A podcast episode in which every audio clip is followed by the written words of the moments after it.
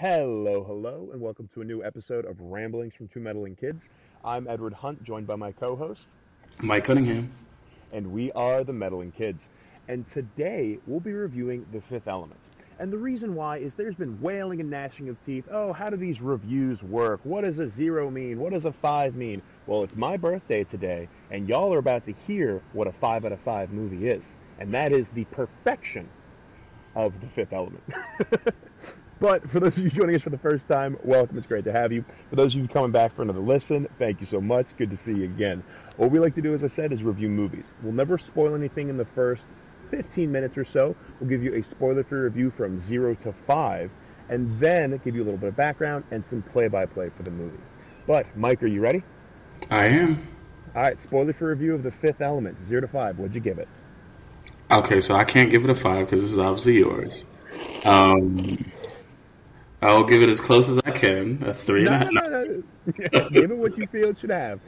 No, honestly, it's a four, four and a half for me. I mean, I I realize like it holds a it does hold a special place in my heart.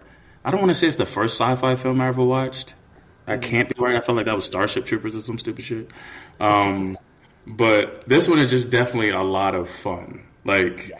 I think the so I was like, because I, I literally just finished watching it as you called, but it was just like I'm thinking back to the the classic buddy cops of um, our time, and it's obviously like Pacino and Stallone, Pacino and um uh, what's his name, Pacino and uh, uh, De Niro, and then yeah, next yeah.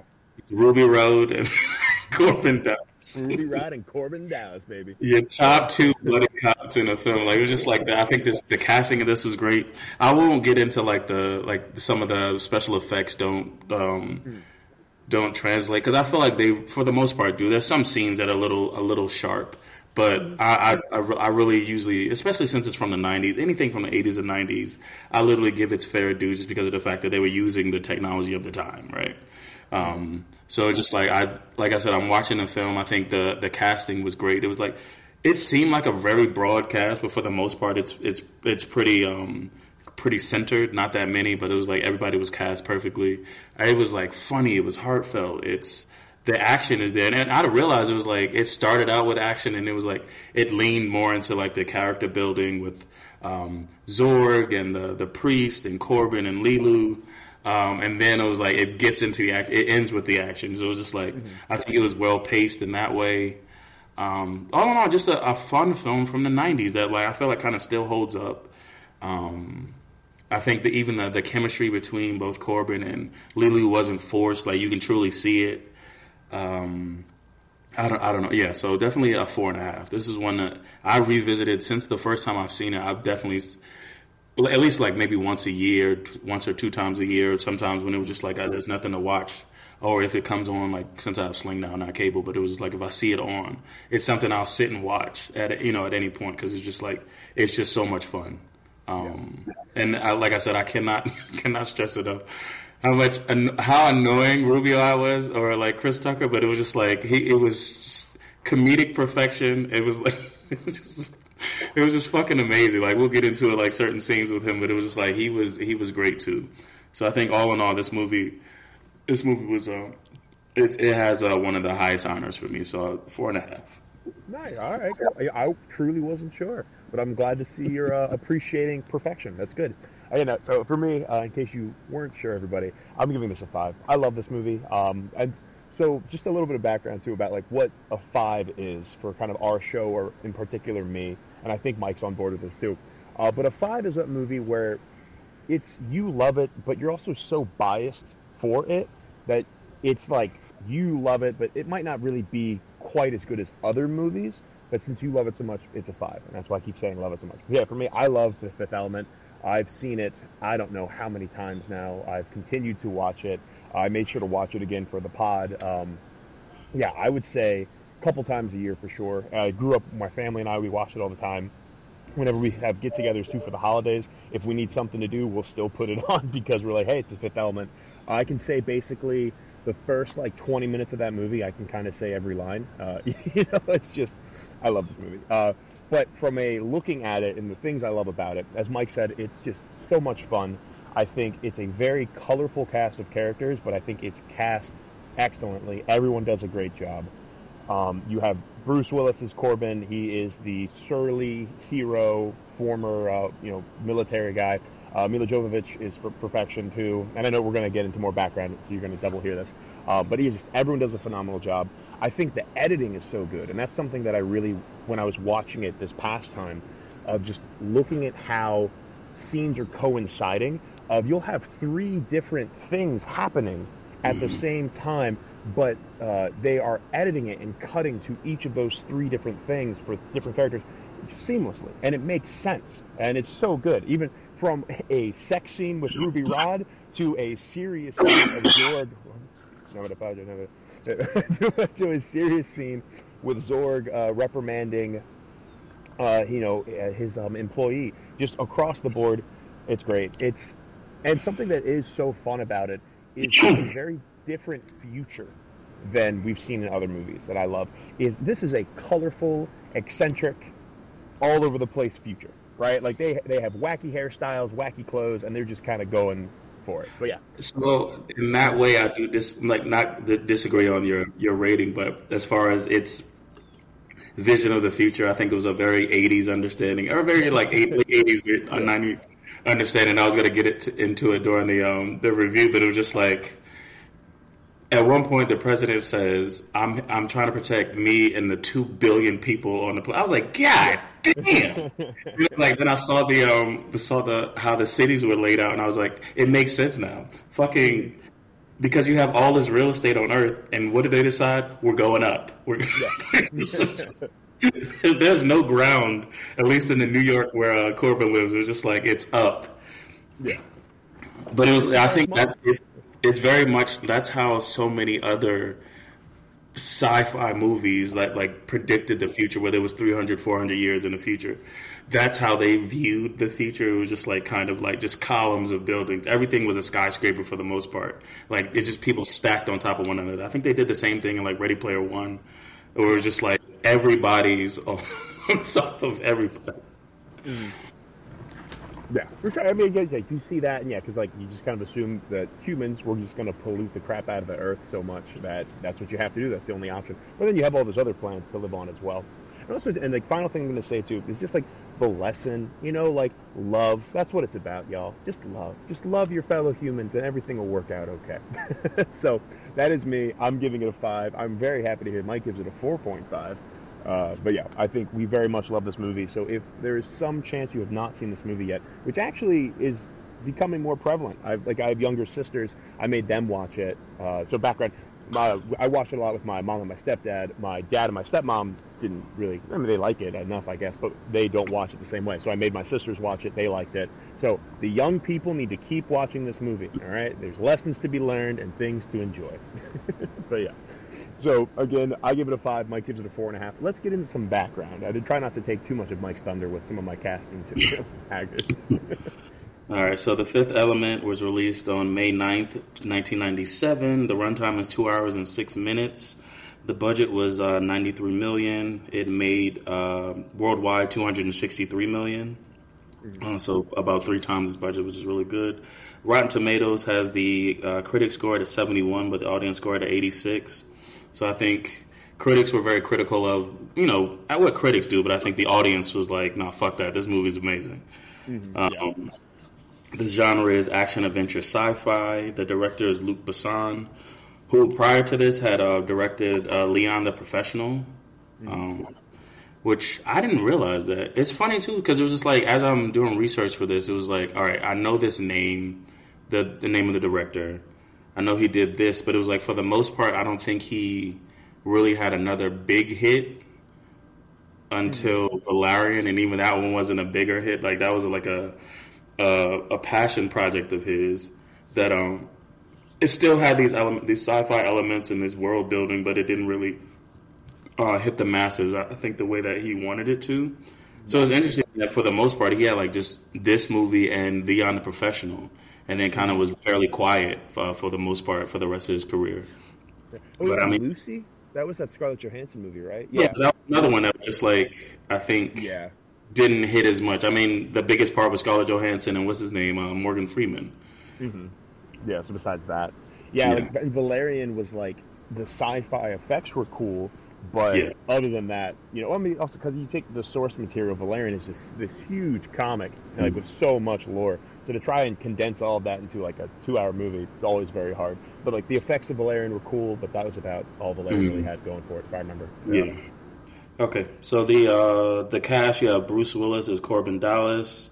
Um, just a background from so this is '97, so around this time, obviously, I didn't realize.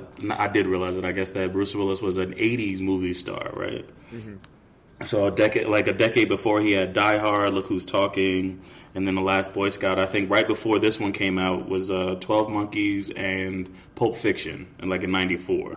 So he was on a bit a bit of a run as an action star. Um, you have Milla Jovovich as Leeloo, who surprisingly the only the biggest thing she had done prior to this one in '97 was Dazed and Confused. Mm-hmm. But then I think this movie gets her uh, Resident Evil a few years later. Yeah, this kind of marks Milla Jovovich as like the the action badass woman. Yeah, the yeah. action star. Yeah. Mm-hmm. Uh, you have uh, Gary Oldman as Zorg, and before this, he was in Leon, the Professional, uh, directed by Luc Besson, and uh, Bram Stoker's Dracula. Yeah. Um, so he was establishing himself as somebody who I'll get in a fucked up costume for, for this. He's like, I will commit to my character. But if Sam Jackson does the hair, I do the costumes. um, uh, you have Ian Holm as uh, the priest Cornelius, Chris Tucker as Ruby Rhod, and before this, he had had um, he was in Friday and Dead Presidents. So this was a I guess he was he was on the rise, if you will. Because it had to be, I think, right before Rush Hour. yeah, for sure. Because I would say even this, like his character Ruby Rhod, and like that extraness. I mean, yeah, see some of that in Rush Hour. Sure. Uh, he was like that in uh, what's his name? Uh, Friday, uh, Money Talks with I don't know if you saw that one with uh, Charlie Sheen. Um, and then yeah, so he definitely had that like that just that character, that charisma. Um, and I think this movie just allowed him to take it to a, a full, a full ten, and it was just amazing. Uh, Luke Perry as Billy, just a brief cameo. Uh, Tiny Lister, also from Friday, actually Debo as the president, which now that I know, now I know he played Debo, I think he just bullied his way into office. Uh, yeah, he did. he said, "I'm president now, bitch," and he was like, "He was like, you got it, you got it, all right." He hit up Chris Tucker, and he's like, "Yo, what movie you about to do next?" And Chris was like, "Oh no, it's a small little thing." He's like, "Nah, what movie you about to do next?" And he just worked his way in. the Suge Knight approach, if you will. It was um, yeah. So that, those are the major, the major, um, uh, the cast members, and then the tagline for this is "It must be found," with the S and must uh, replaced with a five. Okay, and, I love fulfillment. That's a shit tagline. I, I, do not like that tagline. Even when I saw it, I was like, "You sure?" Like I looked underneath the webpage. that can't be nothing. First draft. yeah. well, you know. Background that I have for this one. Yeah, uh, just some like general tw- uh, trivia just about it as well. Um, the, you know, let's see. First and foremost, uh, Gary Oldman's character Zorg and uh, Korben Dallas, Bruce Willis's character, they are never on screen together over this mm-hmm. entire movie. Like the yeah. entire time, they're acting in parallel, and they never even interact with each other. They they know of each other's existence, but that's it. So that's like a really cool part where it's like you have these two very powerful actors who never have to even compete with that all, each other at all. They just have to focus on like blowing their screens out of the water because they're never with each other. But in the in the context of the film, I think they weren't they weren't really adversarial for the most part, right? Korben was like, uh, um, not that he was he wasn't uh, like um, a crucial part of his his story, but it was just like he kind of fell into it. Um, yeah. So the Zorg's character never had really any beef with actually anybody for the most part. He just wanted what he wanted, right? Yeah. And whoever got in his way, it never took like a a true hatred towards anybody, any adversary, eh, or from his from his side. Yeah. Sorry, go. Well, I was just gonna say with that, I mean, like, well, Zorg is just a crazy motherfucker. Like, you know, just to go and be like, he's like, I want one thing, and that's me to come out on top, and fuck everyone else. That's all he cares about. Um, so that was cool. Um, there was a recent, well, I think it's 2014 there was an interview with Gary Oldman saying he did not like Fifth Element, but he also kind of went really off the rails with that interview and said all kinds of crazy stuff about all kinds of things. Um, but in other interviews, he said he did enjoy it and kind of based his character off of like Bugs Bunny and some other people. Mm-hmm. And then last bit of trivia I have with it was I'm blanking on it. And if I think of it while we're reviewing the movie, I'll say it then. But there could so be another trivia. Thing for Gary Oldman, it was just like, how dare he come at this film when he did Tiptoes? That's number one. Uh, no, number two.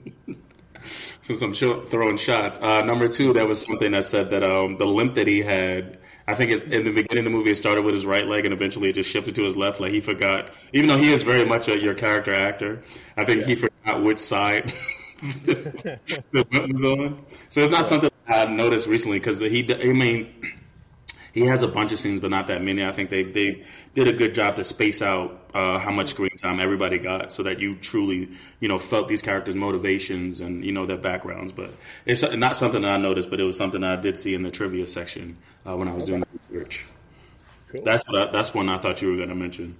Yeah, no, no, that's actually that's a great story. Yeah, because it's so true. Yeah, because it's even like his limp is very pronounced in the beginning, even with like, that mm-hmm. metallic clank, and then later it's there, but yeah, not in the same way for sure. Yeah. Cool. All right, so that is our background. So before we start getting to play-by-play of a movie, a quick word from our sponsors. Hey, what's up? Uh, me, as always, and it's my birthday as well today, so you should really listen.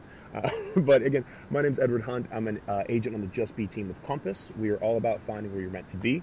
Uh, we are in the DMV, that is DC, Maryland, and Virginia. So if you have any questions uh, or want to hear about how the market is in your specific area, feel free to reach out any time. If you need any uh, contractors or handyman, or you need some mortgage brokers, we can also connect you with some phenomenal people who will go above and beyond for you. Also, a great thing about working with Compass is that we're a nationwide brokerage. So no matter where you are in the United States, feel free to reach out to me at any time, and I can still connect you with another agent. For example, my parents actually are looking at a place in Delaware. And I'm not licensed in Delaware, but I was able to find them a great agent in Delaware, and they're working with them now. Things like that. Um, also, oh yeah, Hunt Comics. I'm officially, we are moving on to printing. Uh, I got the confirmation from my printing, so we will be printing. And as soon as I get that printed, I'm going to be putting it on Global Comics as well, so that way everyone can read it. I just want to get make sure I'm giving my Kickstarter backers the comic first. But yeah, those are a quick word from sponsors. Let's get into it. So, Fifth Element is a movie that takes place thousands of years before. It's so they say sci-fi, but really it's a BC movie. I think actually, right, Mike? Back me up on this. Yeah. Almost, almost. Oh, oh, ah, so close. But yeah, so we open with uh, an alien ship kind of in the Earth's atmosphere, and then we jump to uh, Earth. It's uh, 1914 in Egypt, mm-hmm. and there's uh, this archaeologist. He's like studying um, some ruins in, an, in a pyramid and you see like he has an assist. I don't know if it's if uh, Billy was his assistant or like bodyguard because he was armed for whatever reason. I'd say Billy was definitely like he was the professor and that was his research working on it. So that was like the student working, like probably a PhD student. Okay, yeah, teacher's a teacher's aide or something. Okay, got it. Mm-hmm. Um, so yeah, uh, you have the archaeologist or the professor. Yeah, you're right. He did, did call him the professor. The professor, uh, Billy, his uh, assistant, and then um, I think they're using a bunch of the local little boys to hold up mirrors to shine light in the pyramid. And um, so you see this little boy who's clearly exhausted from holding up this mirror. So he constantly keeps getting yelled at. He's like, Aziz, light! That's the key from this scene is Aziz, light! constantly. and so, as a professor is researching this um, this ruin, you see like these hieroglyphs, and it was just like uh, there's an evil coming, and the only way to defeat it, you see like there, you see he sees the four elements, and then there's a fifth element um, in the in the middle, and it's some man that kind of like the people are rejoicing to, and eventually he creates this weapon like he's the key to this weapon to stop the evil right? So he's reading this in the um in in in the you know the hieroglyphs and as he's reading it there's a, a I guess a friar or a priest or yeah, something like priest, if some kind of priest or some religion. Yeah. Yeah. He notices that oh he's he's uh, discovering the truth, so he goes I I need to stop him. So he poisons some water um, to try to um, to try to kill the professor before he com- comes across the truth of what you know what he's discovering. Um, but as he's about to pour, that's a the um, so he offers him some water to celebrate because the, the, guy's like, "Oh, I'm going to be famous. This is like, mm-hmm. like nobody else has discovered this before." And right as he's about to take a sip of water, they're they're cheersing. Um, the professor goes, "We can't cheers to water. Get this shit out." so, so he has Billy go and get a glass, a bottle of wine or something like that, um, so they can properly toast. Um, but as as Billy's uh, getting the um, getting the wine, the professor goes back and looks at the um, looks at the hieroglyphs, and then we see that a um, a spaceship has discreetly, if I can say that, discreetly landed. that's, that's, so like this whole thing is like that scene, and just like when it flashes to the freaking spaceship hovering over a pyramid, is just so awesome. Like it's like and I so cool, and like the sounds. Yeah, it's so awesome. So, then, this is where we get the last Aziz light because Aziz drops the drops the mirror again because he's passed out, and he says Aziz light, and then you see the lights from this um from the spaceship shine into the pyramid. He was like, "That's better, thank you." and then these aliens arrive. Do you know the name of them properly? It's like the I can't. I have it here, but I can't pronounce it. and I want to get it wrong. It's like Mondo Swanins or something. Yeah, I, I don't. I can't fully pronounce it either. But yeah, it's gonna come with Mondos. Mondos. Well, because we just don't want to confuse them with the Mangalores. There's yes. the Mondo Swans and the Mangalores or whatever. Yes, yeah. So the Mondos are have arrived, and um, the priest kind of greets them because he's obviously the keeper of the secret, like of the tomb or whatever. And he says, um, you know, he came close, but he didn't discover it. And then the the Mondo the Mondo leader says, um, the stones aren't safe on Earth. We need to take them. And then, um, so the the uh, professor actually notices the um, the the the aliens. Right, this is fucking 1914, and then he tries to have a brief conversation, and they kind of just knock him out. Now, do they kill him or they just knock him out? I'm pretty sure they just knock him out with like the okay. little eye thing. I'm pretty sure it's yeah. not. But just to like the fact that the professor's first words are "Are you German?" Like it's just it does. I'll just say, like I'm just gonna say now. This scene does such a great job of like throwing in this epic sci-fi with actual humor and like mm-hmm. this mystery of what's going on. Just blends very well together. So, yeah. and so they knock out the professor and they open up. They use a key to open up the, the where the hieroglyph was, and it's this secret chamber that's holding uh, the these four stones and then this big sarcophagus, which is the the fifth element. And it was like I, am doing this so much more now because of fucking Family Guy. But anytime they say the name of the movie in the movie, I was like, oh, oh they said it. and so uh, the priest mentioned, like, so the, yeah, the Mondo leader says that you know we need to take this. Um, and the priest says, "But what now? If you take these, if you take these stones, uh, how will the earth protect itself?"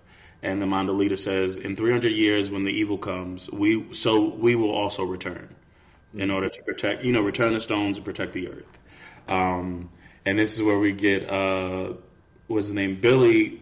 That has his pistol out, and he like tries it because he sees that the professor is knocked out. He presumes that he's dead, and he goes to like um, he tells everybody to get back. You know, he's killed the professor. He's like freaking out, and the priest is telling him was like these people, like these aliens, are with us. They're our friends. Like, what do you do when He tries to get him to lower the gun, uh, but Lou, uh, sorry, Billy's still freaking out. He falls back, trips, fires a few shots, and now like the um, fucking Temple of Doom style, the uh, the doors of the of the secret chamber are closing with one, the with the Mondo leader inside, and um, the priest is like, "Hurry up! You can still make it. You can still make it." And the Mondo leader is just like.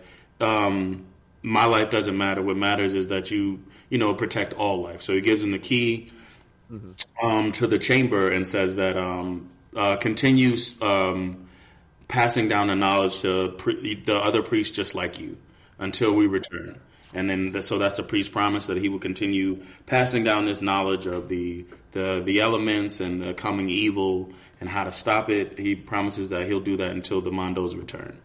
Um, and that's the opening scene. And uh, then we jump to I think pre- it said just says 300 years later, mm-hmm. and it's like some outpost, like some um, federated territories outpost outside of Earth.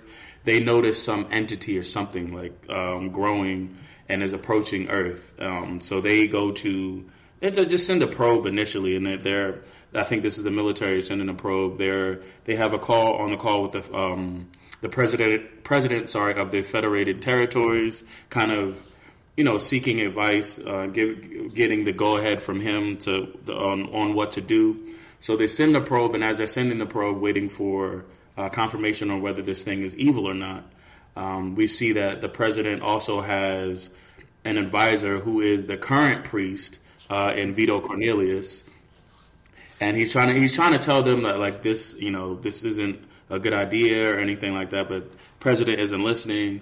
He has his uh, military fire rockets at this thing, and they notice that as after the first probe, the the uh, entity has a it like it hardens its outer shell, kind of anticipating the attack. Mm-hmm. And initially, the president says, "I have doubts." Then his general says, "Well, I don't," and he yeah. fires. he fires. Yeah, the president says, "I have a daughter." Yeah, the president's like, "I have a daughter" or something like that, and then the general's like, "I have doubts." I I pretty I, I thought it was I have a daughter. I'm not 100 percent sure. Wouldn't Walk me, through. walk me yeah. well, just because like he's saying that he's like you know he doesn't want an incident, he doesn't want this to be a whole big thing, mm-hmm. and then he's like telling to the because uh, the, the general's just like I like to shoot first, ask questions later, mm-hmm. yeah, and then just kind of go. But yeah, but yeah, either way, I'm just like the president's like I don't know about all this, and the general's like fuck it, we're going to blow it up, Mr. President, I got this shit. So he fires, yeah, the general fires three rockets at the at the entity and it nothing happened. It kind of grows a bit. And then the president's like, uh, General, what happened? What happened? He was like, Did you destroy it? He was like, Not yet, sir. So he fires a few more, and nothing happened. You just see that the entity is growing because that's something that uh, the priest had said. He said, um, Evil begets only begets evil, or something along those lines. Basically saying that if you attack it, that's what it wants. It'll it'll grow it'll grow stronger and bigger. And after he fires that second round of missiles, um, communication is kind of cut off because you see that the entity is now controlling everybody on the on this um, the, whatever outpost or whatever that the military is on. Mm-hmm. And like you see like a trickle of blood uh, running down his head, which is a sign that the entity is like controlling you. So I guess he's speaking to them or saying something, but you just can't tell. Yeah. Um, and now we know that this, you know, this um, entity is hostile. Um, and I think Vito. I think it. Oh, you know, then it jumps after after we get that explodes in like that fiery skull. Yeah, exposed to a fiery. Skull. That's how you know it's evil. Something exposed to a fiery skull. Sauron, right? Boom, boom. Yeah.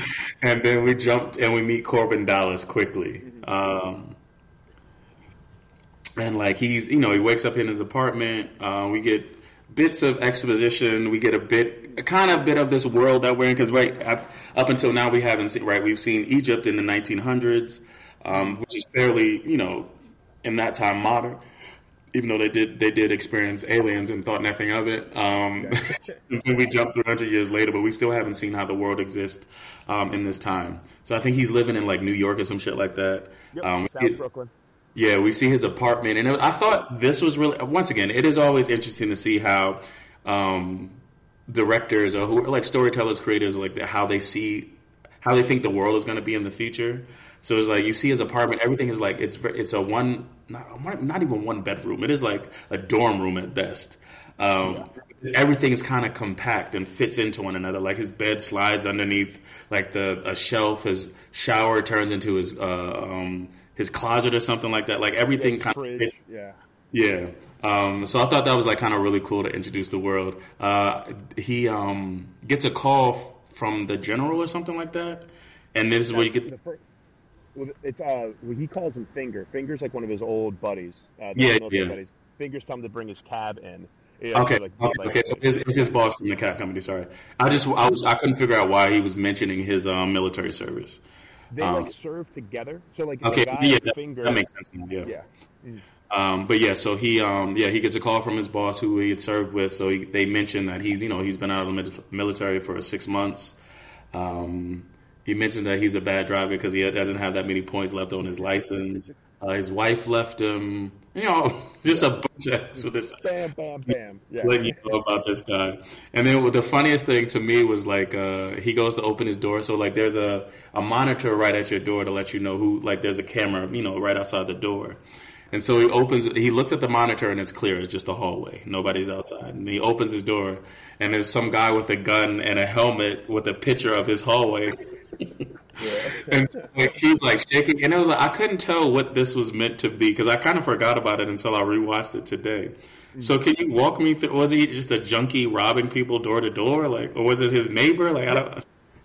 yeah, I, this was definitely just some junkie that was just robbing people, and that was like you know how you know it's happened before. This is what he got. So it's yeah, dude has his like little hat on, which just looks like the empty hallway, so he can just go down the hallway robbing people like this. And he's clearly some kind of junked out tweaker because he's like, yeah, yeah. and then yeah, and this is like so just with what you're talking, so everything Mike was saying, it just makes Korben kind of look like a little bit like a down and out kind of mm-hmm. a, a, bit of a loser now at this point in time. He's just like trying to figure his life out, whatever.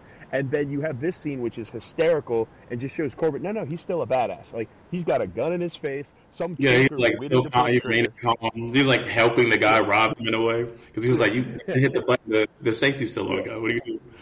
Yeah, well, that button was the deactivation switch. He yeah, I know, I know. Totally like, that guy out. Yeah.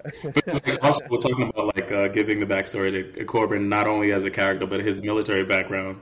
He like uh, or this has happened before.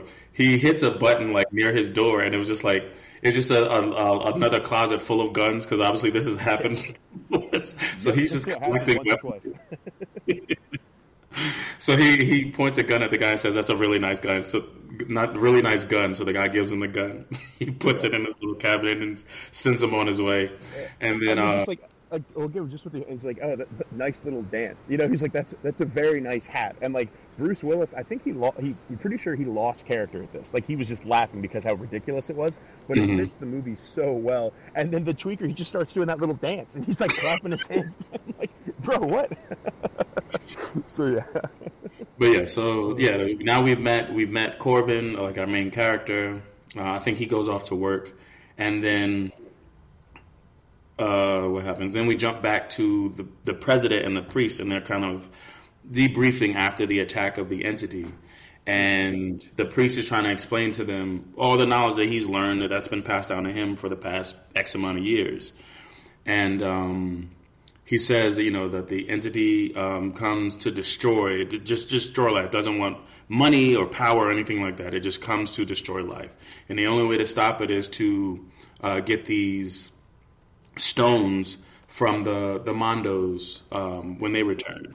And then at that moment, you see that the Mondos have returned, like they said they would when the evil, you know, when the evil returned. Um, so the president grants them um, permission to you know to fly into like Earth's atmosphere so they can deliver the stones and ultimately save the world. Uh, but as they are arriving, they get ambushed by the Mangalores, right?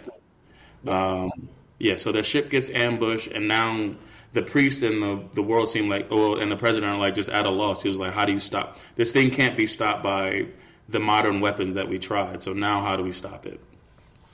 And um, I think. Hold on one second. One second. One second. Right. So the okay. come destroy the ship, but yeah. they're able to recover the gauntlet of the fifth element. Yeah. So yeah, yeah. So after the Mangalores destroy the ship, they call Zorg, and they tell him like, "We the deed is done. You'll have uh, your shipment within in a few hours." Right. And he says, "Meet me at my warehouse." And then so that's the Mangalores, and then the military uh, say that you know every no there was no survivors except for one. There was a, a body in a sarcophagus, and so they bring the sarcophagus that we saw earlier, and when the uh, Mangalores are taken over from the temple, um, just the hand is left from from the sarcophagus, but they're able through just a bit of DNA, they're able to recreate it. And I think this is one of the cooler scenes. Like I was saying, I think it's a little sharp the CGI a bit um, as far as like uh, you really telling that it's not you know obviously not real, but it was just like a really cool scene to see them recreate the DNA based on the, the hand from the sarcophagus. Um, and so they recreate the fifth element. They think they thought it was going to be a man. It's a woman. Uh, and so and so they they recreate uh, the fifth element. Uh, they wake her up, and she starts speaking in the ancient tongue. They can't really talk to her, mm-hmm. and so the military, the head of the military, is like, uh, since you know, he said, "Is this cha- the chamber safe?" And so he goes in with his key card and says says to the fifth, fifth element, excuse me, Um, that if she wants out, she's going to have to learn how to basically learn English, learn how to cooperate. Yeah, and, it's just ridiculous. it's like okay.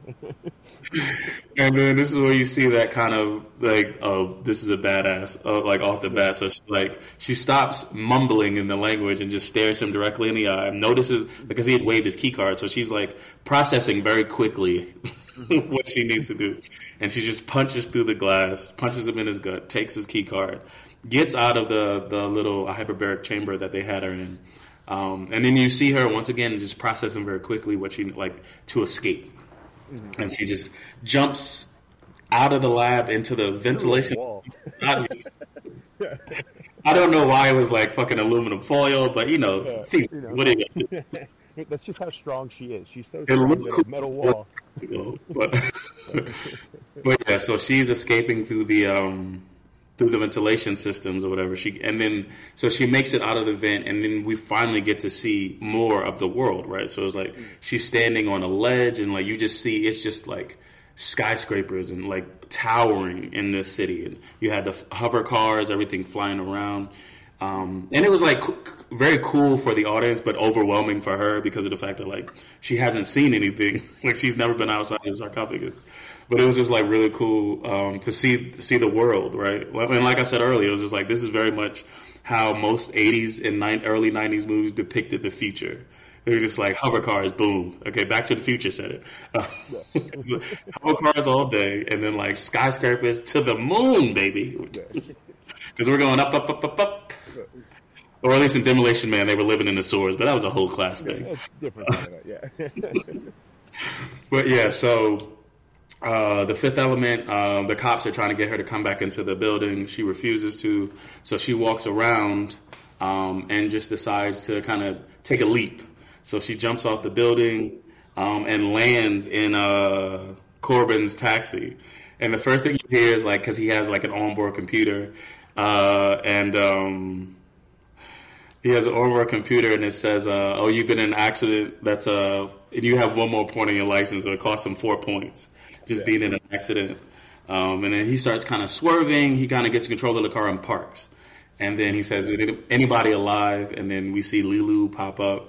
And she starts talking in, you know, the ancient language he can't, he's in, but she mentions the big bada boom. And it was like, this is where I liked it. It was just like, just starting off from that first meeting, it was that chemistry between them, even though they couldn't even speak the same language. But it was just like I don't know if it was the actors, the characters, whatever it was, but it was just like they just very much they drew you into this like um, this kind of I guess meet cute or just this meeting because um, fucking Korben is just like like awestruck by this woman, um, and so they get uh, as he's talking to her, she's trying to explain to him like what's coming, like her purpose and stuff like that, but she can't speak English yet. And so as they're sitting there, uh, they get uh, the cops come and like uh, tell him to you know comply. There's a you've been in an accident. There's an escapee in your car. We need you to we need your help to uh, capture her. And so he stops his car, opens the door for them. Excuse me. They attach this uh, this line um, in order so to, to I guess to get her from the, excuse me, from their car to his. And as this is happening, he's just telling her, he's like, bro, I got one point left on my license. I got to get the car back to the garage. Like, I, I really, I can't help you. I, I, I, just can't. And she's looking around and you see her just frantic. And, and behind his seat, there's a, um, a picture of a child who's, you know, lost and scared. And it just says, please help with a number to call. And so, like, she starts reading it, like, just desperately just saying, please help, like, uh, muttering at first but then she says, "Please help, please help," and she starts crying. And I think that just gets to him. So it's like right as the cops are about to hop over to his car to collect her, he just he just drives off. Um, and this is once again cool seeing like the um, so he uh, he breaks the the whatever uh, like tassel or whatever that was um, uh, attached to his car, and then like they uh they chase him for a bit and then they stop. And he goes you know if they don't chase you for after a mile then you're good. But then he ran into another uh, pair of cops at like at a McDonald's. And I think that just pissed that guy off. So he was like oh no no we're chasing you until we catch you He's like, no, no, we're, we're gonna get you. and so they're he, they're chasing him through the city and like through different like just parts of the city, and it was just cool to like I said, it was just cool to see this world. And then he starts diving down, and he goes, if we get to the fog, which is the literally the bottom of the city, uh, if we get to the fog, we'll be safe. And so you just see him maneuvering through everything. Um, he makes it. They make it to the fog, and they're able to lose the cops. Yeah. And then, uh, as as you know, once they're safe, he sees that because Leeloo was not strapped in in the back. So I think that was another funny scene because it was like since it's a hover car, it can go in all directions, right? And so like Leeloo is just literally loose in his back bouncing all over the place, ceiling, floor, don't matter. so was, I think that's what you're saying. It was like it did balance action and comedy very well just even through line deliveries, through um, physical comedies or whatever it was, it was like everything was just like perfect. And so like he sees that she's uh, kind of passed out in the back, so he goes to see her, uh, kind of wakes her up, and she mentions that she needs to see Cornelius. He's a priest, and she was like, "No, you need to see it." He was like, "You need to see a doctor." He was like, "No, no, no, the priest." And so they look up uh, Cornelius, Vito Cornelius, um, and they find him because the president had sent him home after uh, after um, what happened?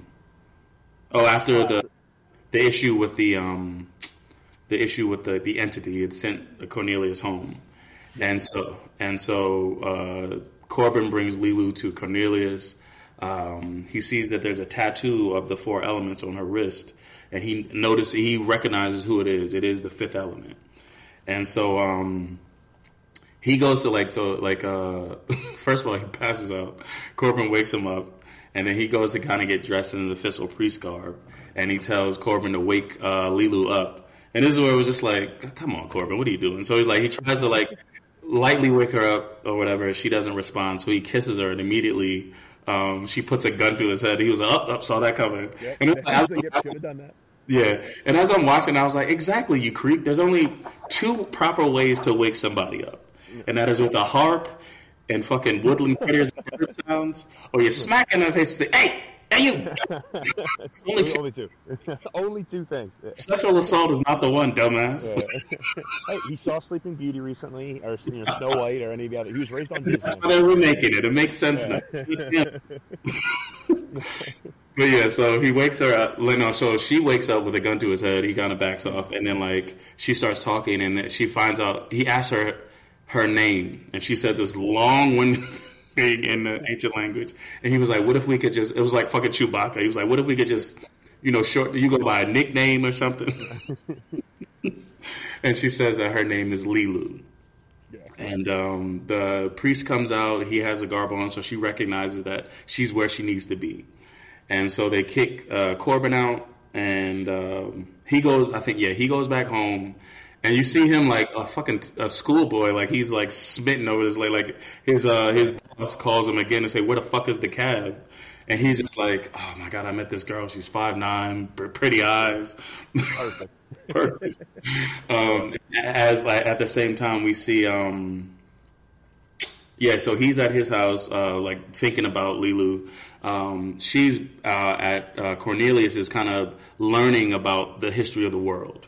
And then we also see that Zurg. Now we finally get to properly meet Zurg, uh, sorry Zorg or whatever. Um, and he is the uh, Mangalores have delivered the uh, the box from the the crash ship, right? And in exchange, he was giving them weapons. And I thought this was cool as shit. Too. Once again, I think it is the the how people see the future. So it's like he's a I don't know if he's a weapons manufacturer. it just says industrialist. So I think he kind of does everything. Yeah, he does it all. Yeah. And so, but he promised them four crates for the four stones from the from the wreckage, and uh, so he's showing off the weapon, the gun, and it was just like it has like flamethrower and rocket launchers. It has like the with the replay bullets, where it's like the first thing you shoot at, it they all return to that same spot. Like it was a cool ass gun. And then he goes to so he you know he goes to give them their weapon their weapons, and then he they give him the the crate or whatever, and it's empty. And then I think. Yeah, so this was something with the editing. So while editing, that's happening, they, they did It was like it was like the, he's you see them the stone you see the person with the stones and then you see Leeloo telling that it was a it was a trick. They had separated the fifth element and the stones because they didn't trust the Earthlings. And so Leeloo was supposed to get to Earth and then meet up with the person who has the stones. And so she's searching, as she's learning about the history, she's also searching for the address so that they can go find the person with the stones. And so Zurg is like pissed off, obviously. He was like, Well, you didn't deliver the stones, so I'm not giving you the crates. And the uh, Mangalores obviously being soldiers, and it was just like, we almost died getting this, so we think we should still be compensated. So Zerg leaves him one one crate of weapons or whatever, and then he just walks away. And then there's another cool thing, which is like you can see how calculated he is, and he's just like. Mm-hmm. The one that's how you know a, a, killer between like a soldier, right? He was like a soldier, yeah, a like warrior versus a killer. Yeah, yeah. And he was like a killer would have seen the gun and asked what the red button does because you want to know exactly because it's not just a regular handgun, obviously. So it's just like we need to know exactly all the functionalities of this gun. But a, a warrior isn't going to think that; he's going to see a new weapon and go play with it. And so we see, and I think this is it. It the movie properly balanced slapstick with severity, right? So it's like obviously these are like the Mangalores are terrifying to look at. Um, yeah. They're like hulking, they're huge, and they're they're scary. But it was just like they still had a bit of like um like they were like applauding like watching the gun demonstration. So it was just like it had a, the perfect balance of being frightening, but also kind of juvenile in a way, right? It, it didn't lean too heavy into one or the other. It was like a perfect balance because you see them playing around with the guns, so like they're getting caught in the net and shit. playing with the guns, yeah. and then one of them hits the red button, which is basically a self destruct. Which who the fuck needs that? I feel like that's just a, a movie thing, or like, like some shit you press a red button, it counts to five. You chuck your gun, big explosion, you get out of there. I'm cool with that. I feel like that's every every movie was just like some base has some self destruct sequence. Like, what are we doing? We can't just hit a control delete. You know, just keep it moving. Why do I need 50 seconds to get out of the building because somebody accidentally hit a button? yeah.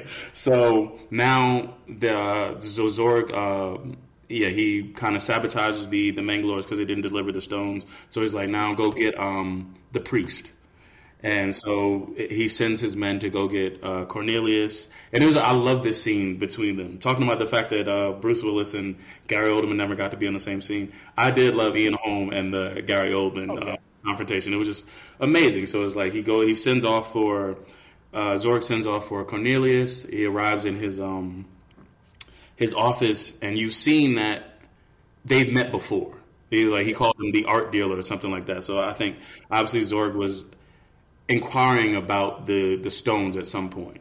Mm-hmm. and so um, uh, Zorg gives this speech about how um, you know. Uh, Cornelius uh, says that he just wants destruction, but he says within destruction becomes comes peace in a way. I mean, you know, your the classic villain logic.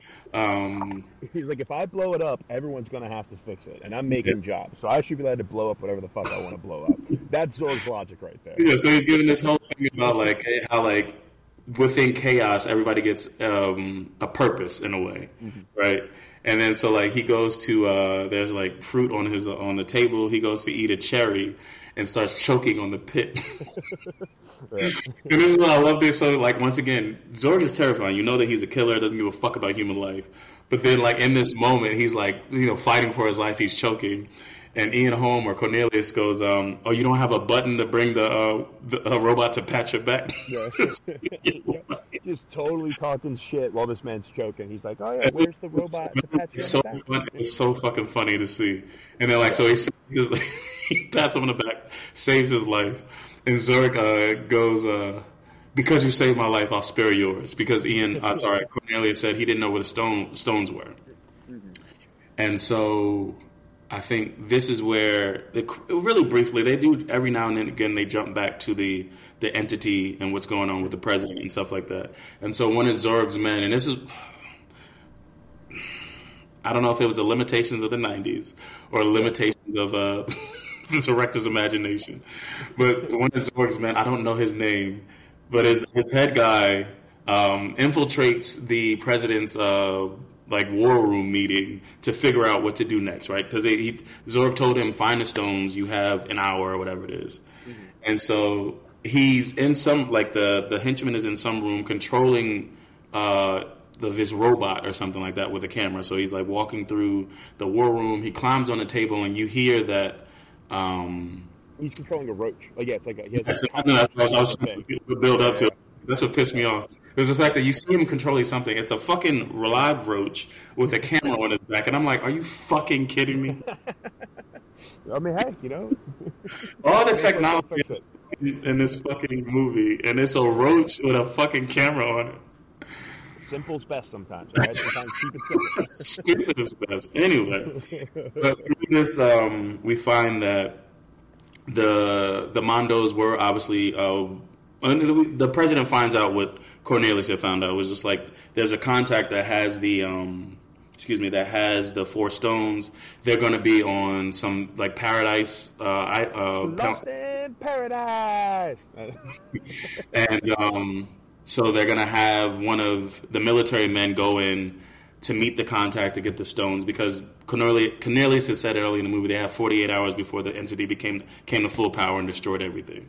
So obviously we're on a, a ticking uh, uh, time clock. So they're gonna they decide to hire um, what's his name uh, Korben as the agent to go meet up with the contact. So in order to do that, they, there is a contest or whatever um, that they that the military rigged so that Korben could win because it's the easiest way to get him on the excuse me on the flight to was it Fhloston Paradise because Yeah. Cornelius's uh, apprentice have you know said earlier in the movie that oh the it's uh there's some concert going on tonight so the flights have been booked for months and there's no way to get you know there's because of all the celebrities there's no hotel rooms there's no way to get on on to the to the planet so uh, then we jump now we found out that uh, what's his name and now everybody knows that Korben is the winner right so it's just like um, we jump back to Korben, but Korben has no idea. So first, he's he's having a conversation with um, the Chinese guy at his window. He's like having lunch or whatever, talking about how bad it, you know bad things are going. And the Chinese guy goes, um, "Well, you know, there's it doesn't rain every day. There's always going to be uh, some sunshine." And then he gets a letter, right? And um, Korben doesn't want to read his mail, right? Because he was like, "I've had enough bad news for the day." And the Chinese guy goes, "I bet you it's good news." And he was like, "I bet I bet your lunch." he, he opens a letter and it says, "You are fired." And he was like, "Well, you for lunch." exactly. Korben's like, well, at least I got free lunch from it.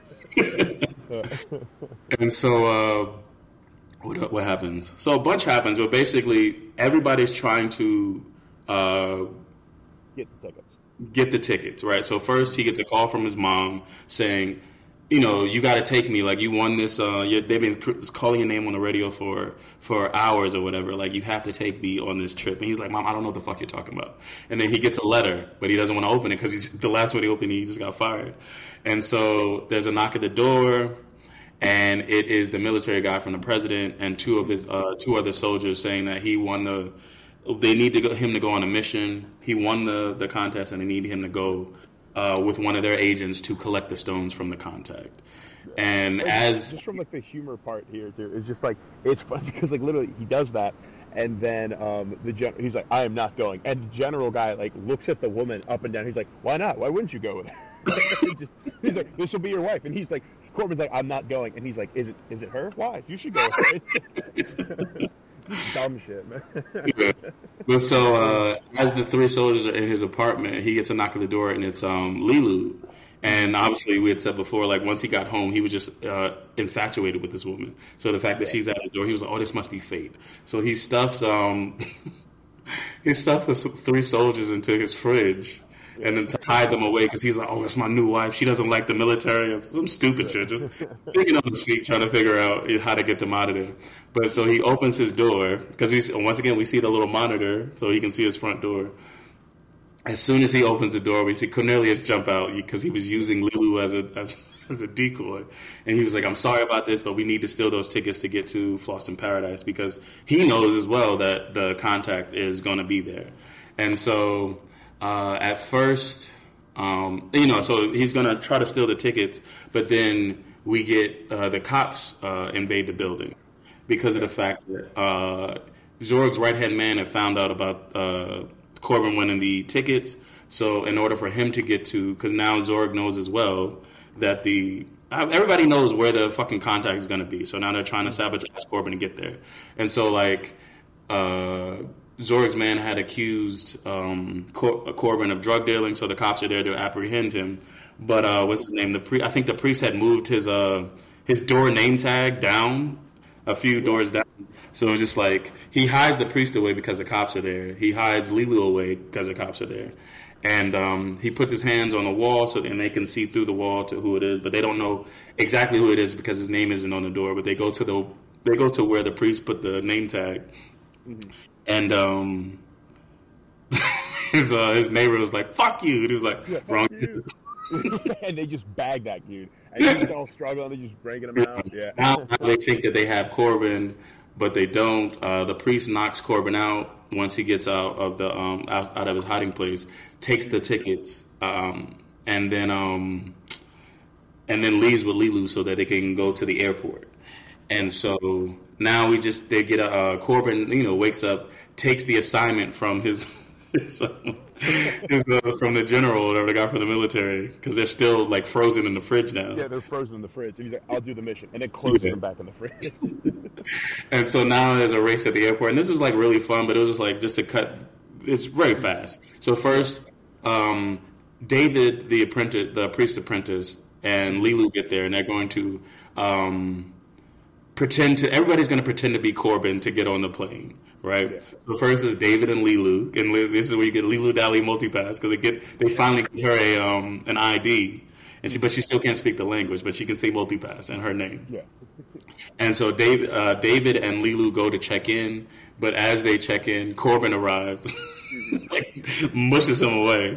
And so they, they uh, Korben's able to check in, so they go get on a plane. You got the aliens who are whoever survived from the explosion from Zorg's weapons. Now they also want to go get the stones so that they can renegotiate because they know that Zorg wants them. And so they have two people go disguised to, as Korben to get on a plane, but um, there's a scan, and the lady immediately knows that he's a dangerous, yeah, dangerous. Like, no, no, no, that's bad. and then also what happened? Oh, uh, Zorg's right hand man goes to try to get um, the the tickets, and he gets sent away. Yeah. So there's a little bit of chaos in the airport. Uh, Leeloo and David make it on a plane. Uh, the priest sneaks on a plane, and then it was like when they noticed who David is, they were like, "Oh shit." Uh, we need you on Ruby Rhod show. And this is when we finally fucking meet in person because we've seen him on a on a on a commercial. We finally meet Ruby Rhod in person. It was just like everything you fucking wanted. Yeah. this Chris fucking Tucker is hamming us fucking up. So it's just like this. Yeah.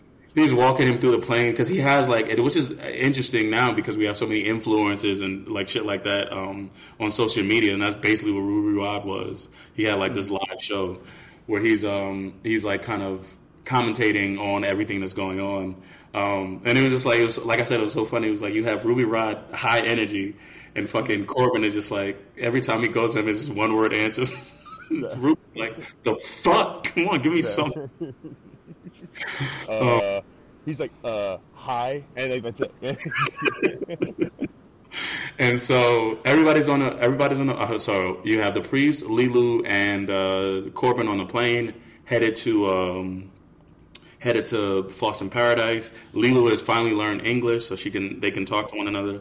Um, so they they had they're headed out. Uh, Zorg's right hand man calls him and says that he couldn't make it on the plane because he doesn't know what happened. And this is where he, once again after seeing Zorg almost die getting choked out, this he goes back to his sadistic style and he just blows up the the uh, the phone booth that his uh, his man was. in so with that, just like two things with it. So yeah, so like this is what I was talking about that editing of like the right now you have Ruby Rhod who has seduced one of the flight attendants, so he's oh yeah yeah yeah and doing all of this, and then you have the flight the uh, your ship itself getting ready to launch, and then you have uh, Zorg's henchman talking on the phone booth. So you mm. have like these three things happening, and like so the three explosions. You have the explosion of the woman orgasming. You have the explosion of the ship taking off with the thrusters, and you have the explosion of the phone booth, which is just so cool how it's yeah. all interspersed. It's very seamless. Yeah, yeah.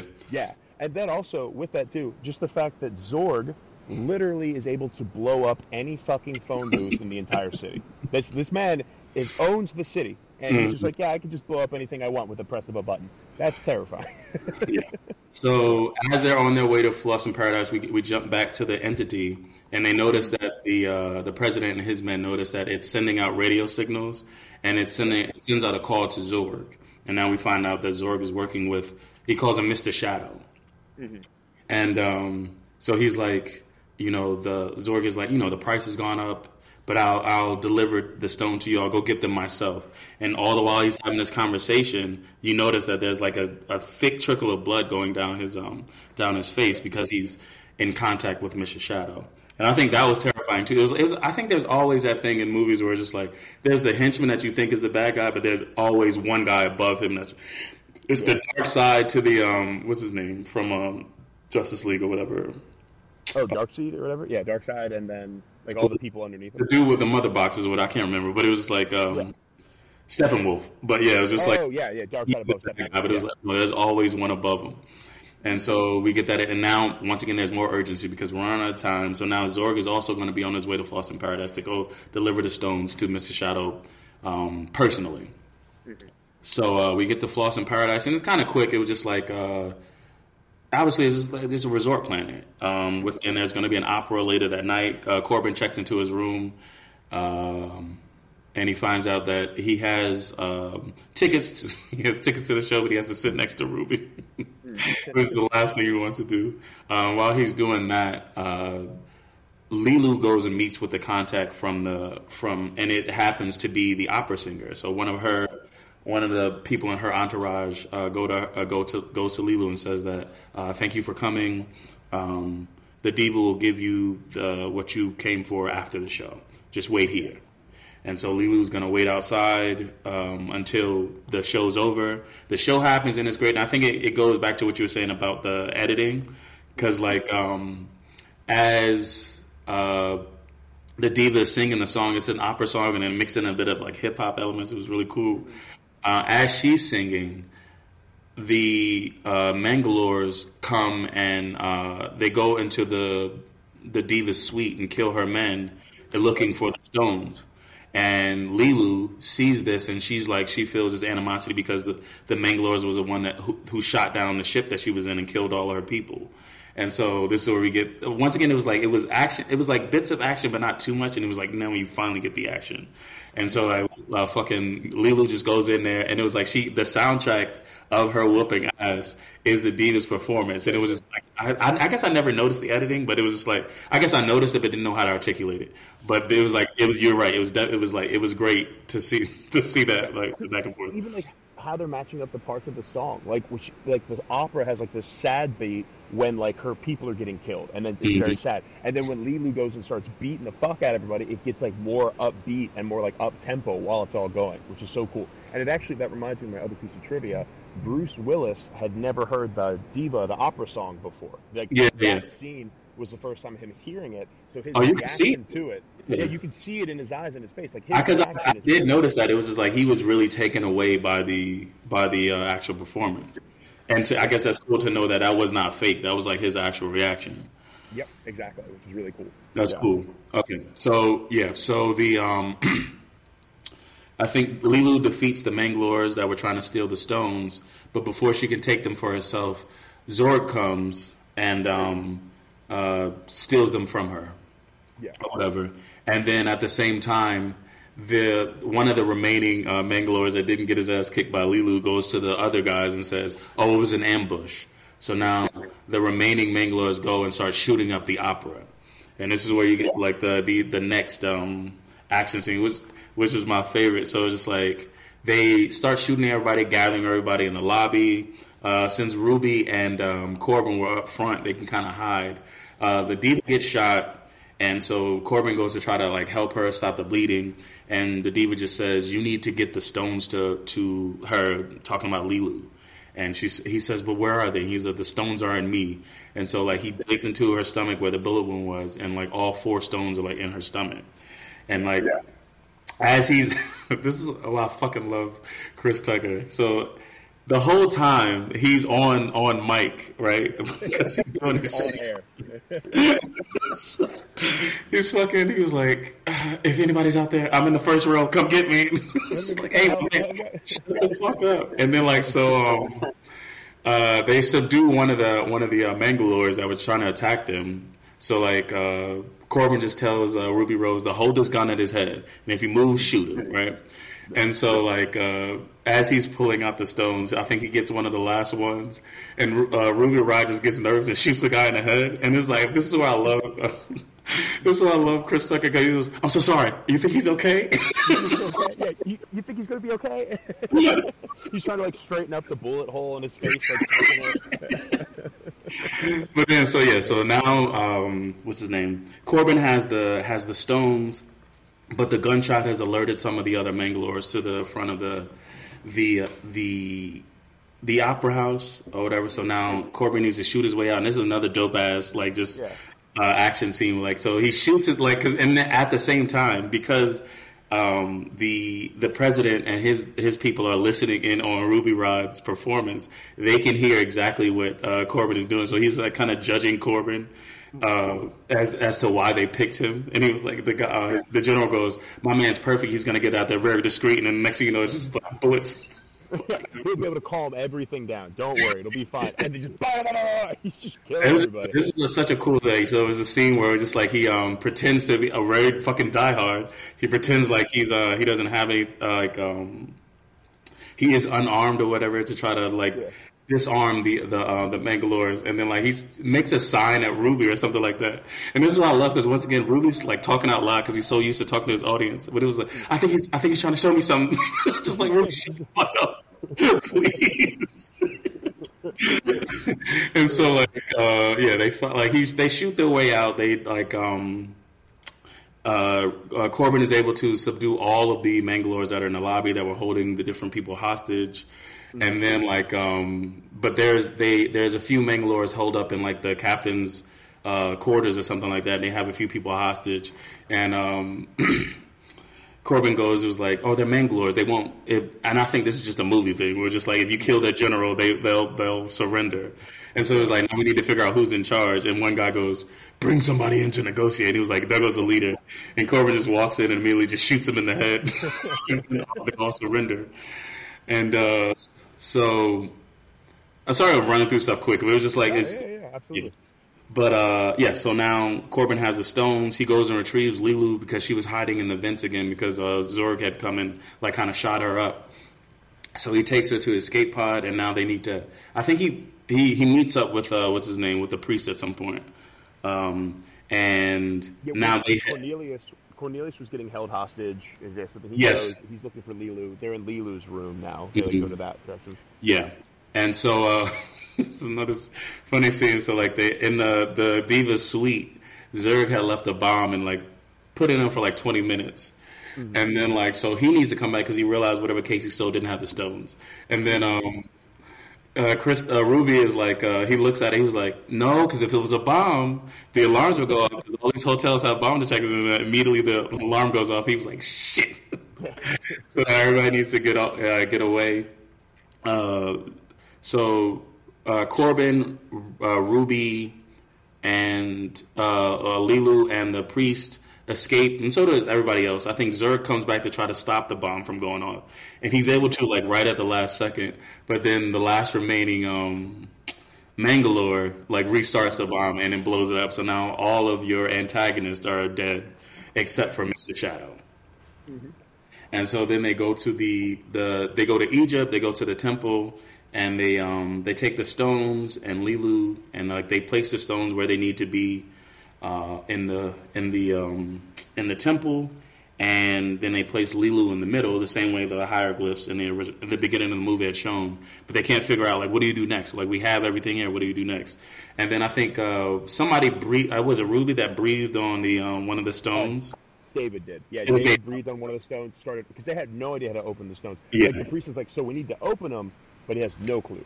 Yeah. So now they need to fucking figure out how to open these stones. Yeah. So David breathes on the stone that has the element for wind, and a piece opens up. So now they know that they need to. Each of the uh, stones needs to interfere with the element that it's representing yeah. in order to open. And then so they open up each of them, and now they need to figure out how to activate Leeloo. Mm-hmm. And of course, and, like Mr. Shadow is like 30 seconds from impacting yeah. the Earth now at this point in time. Yeah. And um, yeah, this is where you get David going to Leeloo and saying that, like, because she's like kind of Korben, not David. Korben, sorry. Yeah. right. it's because he said he called himself David Korben Dallas or some shit like that. So it was fucking. Oh, okay. Yeah. Uh, but yeah, Korben goes to Leeloo trying to activate her power, and she's just kind of like she's tired, and she doesn't believe in humanity anymore because I think she's seen like war, and she's seen the um, the atrocities that you know mankind has has done to the world. But he was like, yeah, there's bad things, but there's also you know there's also good things. You know, there's love on some animation, and uh, and then I think that finally activates uh, her powers, and she's able to um, become the weapon that she needs to to destroy Mister Shadow. Yeah. Well, it's because she's like, love. I wasn't built to love. No one loves me. But since Korben loves her, that's Mhm. why. Yeah, the beam can now activate coming out. Yeah.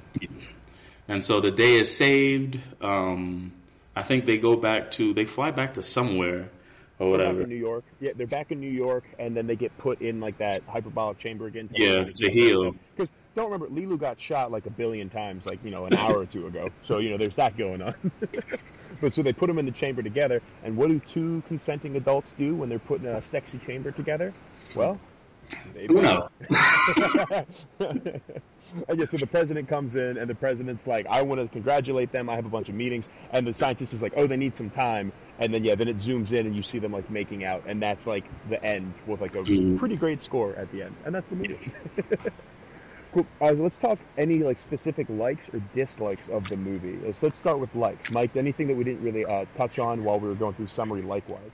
No, I think we, we touched on everything I like. Like I said, it was just a lot of fun. It's um, it's one of the I don't want to say the one of the few times, but I think they seamlessly married the different uh, genres. Like we said, it was action, it was sci-fi, it was adventure, it was comedy, and they did it so well. Um, I but standout performance for me, like I said, I think everybody was cast very well, but I think just Ruby Rhod, uh, it was an, it was a bit annoying. It can be annoying to some people, but I just think it was it was just hilarious.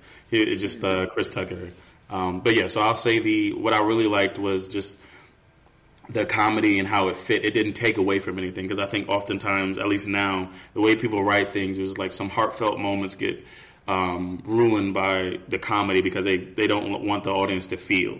But I think they were able to do heartfelt, they were able to do comedy, they were able to do action, uh, all you know seamlessly. So I really like that. And then just uh, Chris Tucker's performance as Ruby Rhod, like one of the Yeah. great sci-fi characters.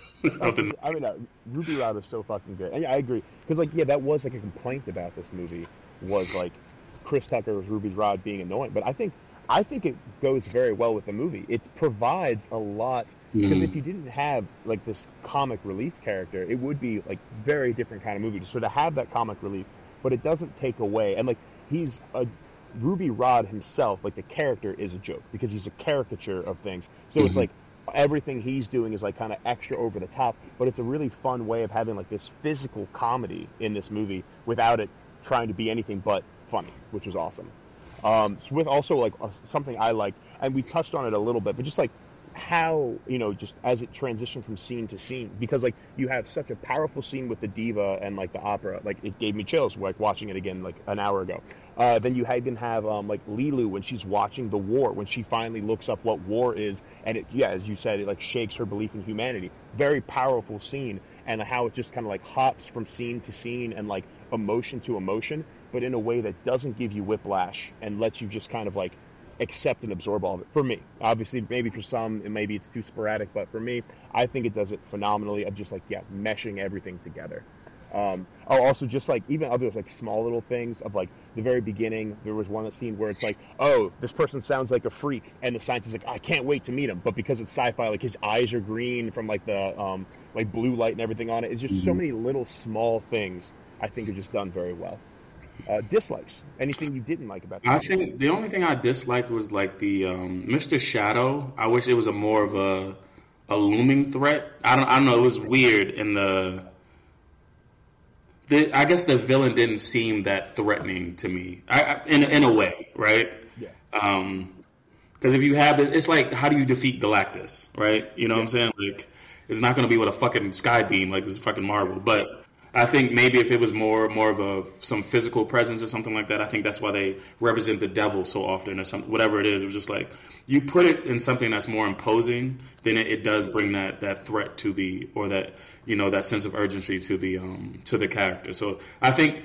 I mean, Mr. Shadow sounds like a dope ass name and all that stuff, but it was just I don't think the the villain itself was as terrifying to me as it could have been. But that's just a, once again a nitpick. So nothing, nothing too. Yeah, no, I get that. Yeah, because like you'd say like he's almost like too grandiose, where it's like you know, such like a too, it's, it's almost like too big, where it kind of takes it out of context almost. Yeah. like he's just a planet coming, like an asteroid coming to destroy the world. That's kind of what he is. But I agree. Um, other than that, dislikes for me because I I hundred percent here. Dislikes for me, uh, really my only dislike of this movie would be of anyone who dislikes this movie. I think it's probably my main dislike. No, I mean I, I don't really have any dislikes. I think it's a great movie. Um, cool. So now let's get uh, just so Mike, your original review was a four and a half out of five. After talking through everything, do you stick the four and a half out of five? Yep, four and a half. Yep. Yeah, hundred percent. I'm sticking with my five. This is a great movie. Love it. Uh, but yeah, so that is our show, everybody. Thank you so much for listening. If you'd like to reach out to us, you can reach us at at two meddling kids on Twitter and Instagram. And if you'd like to email us, it's two meddling kids at gmail.com. Mike, how can they reach you? At Days from Legendary on Instagram. Excellent. If you'd like to reach me, you can find me at, at edhunt77 on Twitter and Instagram and hunt.comics uh, for all my comic Instagram stuff.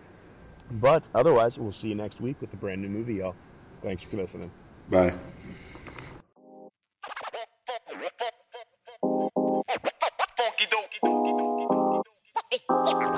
Yeah.